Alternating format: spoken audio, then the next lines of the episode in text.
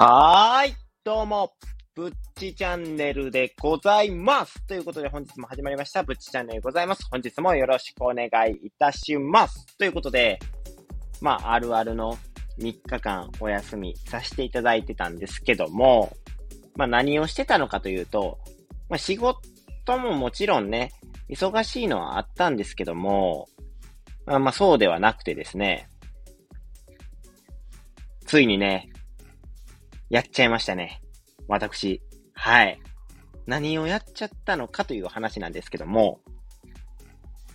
ついに、ニンテンドスイッチ、買っちゃいましたーあー、僕の懐の財布が悲鳴を開けています。やっちゃいましたね。ついつい。まあ、これがなんで買っちゃったのかというと、まあまあ、ある日ね、友達とある日というか、何日前か、数日前なんですけど、その、ワンピースじゃないわ。何やったっけ？ショッピングや。なんでショッピングって言葉が出てこなかったのかがちょっと不思議なんですけど、ショッピングに行ってきたんですよ。で、ショッピングに行ってて、普通にまあまあ、ウィンドウショッピング普通にまあ見回って、まあ適当に、まあいいもんだけあったら買おうか、みたいな感じだったんですよね。友達といつも通りの、まあ、ショッピングしようみたいな感じでやってたんですよ。で、日用品とかも買っとって、で、ある日、ある日というか、ある時に突然友達が、もう今日スイッチ買えよ、みたいな。もうずっと僕スイッチが欲しいと言ってたんですけど、ずっと、やっぱお金ないからやめとくわ。あ、今日もやめとくわ。みたいな感じでずっと続いてたんですよ。それに痺れを切らしたのか、友達は、今日は行っちゃえよ。いけるやろ。あ、行っちゃえ行っちゃえ。あと1年残ってんぞ。みたいな感じで、すごい煽ってくるわけですよ。で、いつもやったらその煽りに対してね、僕もね、いや、お金ないから。うん、全然もう無理やから。やめて、みたいな。俺死んじゃう、みたいな感じで言うてるんですけど、その日に限ってはなぜか僕の固く縛っている財布の紐がですね、まあ、緩んでしまったというか、僕も何を思ったのか、あ、いける気がするわ、みたいな感じがしてしまってですね、一気に全部買っちゃいました。はい。ソフト3つと、コントローラーと、そしてなんか、あと一つ何買ったっけ？なんか買いました。はい。もう、死にそうです。はい。ということで、そんな感じで。で、どんなソフト買ったんやっていうことなんですけども、もうずっと欲しかったソフトをね、まずは買うきっかけ、スイッチを買うきっかけになったポケットモンスターのバイオレットを買いました。バイオレット、スカーレットが11月に出るんですけども、それを予約で買いました。はい。で、あと2つはですね、大乱闘スマッシュブラザーズ。僕はね、これはね、ずっとね、友達の家でインターネット通信で、その対、1対1の対戦ができるんですよ。それにね、やるのがすごい楽しくて、僕ずっと好きやったんですよ。だからね、もうこれをずっとやりたいと思っとって、念願であるね、スマブラも買っちゃいました。そして、3つ目は、モンスターハンターサンブレイク。ついに買っちゃいましたね。ハンターになる時が来たようです、僕に。で、このモンスターハンターっていうゲームが、まあ、どのようなゲームなのかっていう話なんですけど、まあ、スマブラとかは、まあまあまあ知ってる人も多いかなということで、もうある程度置いといてっていうところで、モンスターハンターも、まあ、どんなゲームかって言ったら、まあ、名前の通りなんですよ。モンスターをハントするゲームです。そんな通り。で、これの何がおもろいかって言われたら、まあ、モンスターのリアルさ。そして、そのモンスターがまあ強いんですよ。普通に。それを、どのような武器、武器にも種類があって、大きい体験っていう体験、大きい剣って書いて体験。重いんですけど攻撃力があるやつとか。あとは、ボウガンって言って銃みたいなやつなんですけども、それが、ライトボウガン、ヘビーボウガンっていうのが軽い、攻撃力が低いけど、機動性に優れている銃なのか、それとも、攻撃力が高いけど、ちょっと機動性に劣っているヘビーボウガンみたいな、そんな感じであって、あとはね、斧とかであったりとか、ハンマーとかであったりとか、ランスって言って、もうずーっとでっかい盾を持ちながら、槍を突き刺す。もうガードがメインのまあ、戦い方であったりとか、いろんなね、武器によってていろんな戦い方ができるんです。その戦い方を変えていって、いろんなモンスターを討伐して、さらにそのモンスターから素材をゲットして、さらにそのモンスターの素材でさらに強い武器を作っていくっていう、そういうね、ルーティンがいろいろあるわけですよ。で、このモンスターハンターを僕はもう、中学ぐらいの時からずっとやってまして、で、今回のサンブレイクだけはちょっとやってなかったんですよね。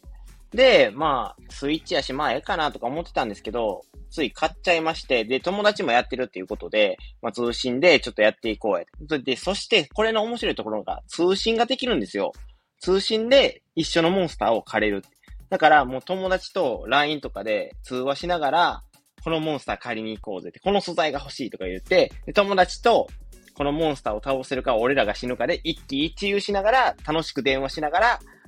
モンスターを狩るっていうのがとても楽しいんですよね。これがね、やっぱモンスターハンターの醍醐味かなと。みんなと一緒にできる。そして一人でも十分楽しめる。でもね、このね、モンスターハンターっていうゲームはね、楽しいだけではないんですよね。なかなかね、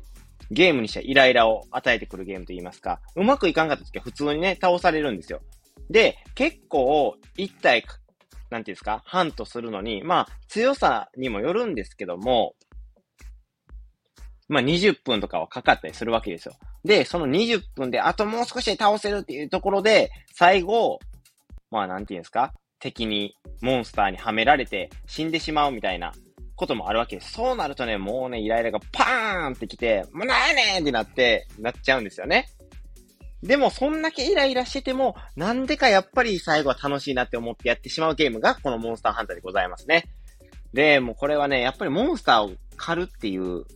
なんていうんですかね、昔の、まあ、縄文時代の自分たちの先祖の、まあ、本能が蘇ってくるっていうんですかね。まあ、な、何かしらを狩るっていう行為がやっぱり、男のね、本能をくすぐってくるというか、そういうところがね、あるんだろうなっていうふうにも思いますね。だから、これがね、やっぱりいいところやなっていうふうに思いますね。だから、まあ、買っちゃったよって。ね。そして楽しんでるよって。そして配信が おろそかになってるよって。もう最悪やないかお前って。最後の言葉いらんわ。おろそかにすなって。モンスターハンターやりつつ配信もせえよっていう話なんですけども。まあやっぱり買い始めというものはね、やっぱり僕熱中する癖がありますので、ついついね、そちらの方に時間をね、めちゃくちゃ先がちということで、昨日もお袖やったんですけども、昨日はお袖でね、まあ、朝の10時半から夜の7時半ぐらいまで働くわけですよ。で、大体ちょっと残業とかがあったんで、まあ8時ぐらいまで働いたわけです。で、そっから家帰って、速攻で飯食って、速攻で友達と通信してモンハンするっていう。夜の11時、12時ぐらいまでね。もう何しとんねんみたいな、配信せえみたいな感じなんですけども、やっぱりそれぐらいね、熱中できちゃうゲームがこのモンスターハンターっていうゲームなんですよね。ぜひね、気になる皆方はね、このモンスターハンターゲーム、モンスターハンターっていうゲームをね、やったことないよって方はね、最初はすごい難しいんですけども、ぜひね、やってみていただけたらなというふうに思います。ということで、まあ本日のね、小話がすごい長くなってしまったんですけども、今日のね、本題は、まあすぐにね、終わっちゃうんですけどもディズニーがすごいことになってるぞっていう話で、何がすごいんやっていう話なんですけども、こちらがですね、なんと、ディズニーの方でね、動画配信サービスをやってるんですよ。ディズニープラスみたいなやつやったかな。やってたと思うんですけど、それがね、7なんと、4月から6月期で動画配信加入者が2.21億人で、ネットフリックスを抜いたっていうんですね。嘘やんと思って、これ本当にびっくりしましたね。僕なんだかんだディズニーって、そういうやっぱりアトラクションとかが人気がある。そのディズニーランドとかが人気があるだけで、そのテレビの、なんていうんですか、動画配信サービスに関してまではそこまで需要がないのかなっていうふうに思ってたんですよ。個人的にはね。やけど、そうじゃなかったみたいですね。やっぱ根強いディズニーファンっていうのは世界中にどこにでもいてるっていうわけなんですね。これ、物語ってますよね。もうびっくりしました。ネットフリックスってやっぱ世界の動画配信サービスみたいな感じで、まあ、友達も入ってる人いっぱいいますし、他にもね、いろいろあるじゃないですか。で、ディズニープラスって言ったらやっぱディズニーに特化したところではあるので、なんて言うんですかね。もう、びっくり仰天ですよね。やっぱディズニーというコンテンツを求めている人が、世界中で運億人っていう風に似てるっていうわけなんですね。これね、皆さんびっくりしませんでしたか？僕もびっくりしました。本当に。ということで、それについてのね、記事がちょっとあるので、それを読んで読んでいきたいなというふうに思いますね。ロサンゼルス10日ロイターでは、えー、アメリカの娯楽大手ウォルト・ディズニーは10日ディズニープラスを含む動画配信サービスの総加入者が第3、第4半期7月2日までの末時点で約2億2100万人になったと発表した。これによって入社数で競合のアメリカのネットフリックスを追い抜いたと。また、12月からディズニープラスに広告付きプランを導入する計画を発表。料金は月額7.99ドル。だから1000円いかん、いくかいかんかぐらいですね。広告なしのプランは12月8日から3ドル引き上げられ、月額10.99ドルとなるっていうことで、実質的な、まあ、値上げなのかな？値上げになるのかなと。で、プラス、まあ、値段は変わらんけど、まあ、広告とか見せて、どうにかやりくりするっていう、まあそういうパターンもある。でもね、やるならね、もう広告なんかね、せっかくね、加入してるんやから見たくないわっていう話なんで、まあ無料やったらね、全然見てもいいなって思うんですけど、YouTube みたいに。だからまあ、実質的な、まあ、月額、まあ、1200円か1300円ぐらいですかね。10.99ドルとなると。だから、まあ、それぐらいで、まあ、見てくださいよっていうことなんですね。なるほどと。で、この引け後の時間外取引で、えー、ディズニーの株価は4%上昇したと。ディズニープラス加入者は第3、第4半期に1440万人増とめちゃくちゃ増えてますよね。ファクトセットをまとめたアナリスト予想の1000万人増を上回ったと。参加の動画配信サービス、Hulu やスポーツ専門チャンネル、ESPN の動画配信サービス、ESPN プラスを合わせた動画配信サービス総加入者は2億2110万人。ネットフリックスの加入者数は2億2070万人。っていうことなんですね。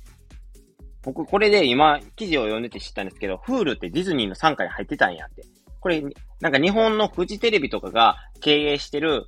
なんかあの、なん経営っていうか、なんか動かしてるものやと思ってたんですけど、全然違うみたいだったんですね。あ、ディズニーやったんやって。それも。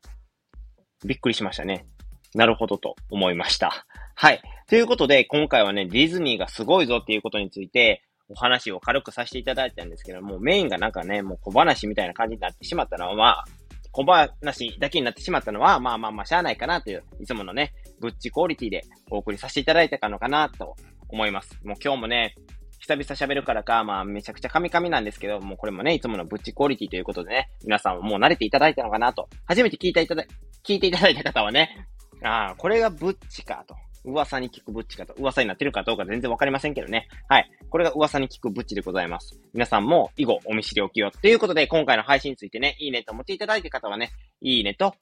で、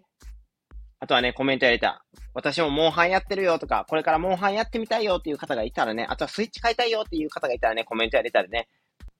お寄せいただけると、私、ぶっち返信させていただいてね、一緒にね、その気持ち共有していこうかなというふうに思っております。そしてね、今回の配信であったり、過去の配信を聞いていただいてね、もっと僕の配信を聞きたいよって思っていただいた方はね、ぜひともね、僕のチャンネルをフォローしていただくと、私、ぶっち、非常に嬉しいでございます。ということで、今回のぶっちチャンネルは以上となります。皆様、ご清聴ありがとうございました。それではまた会いましょう。それでは、ではでは。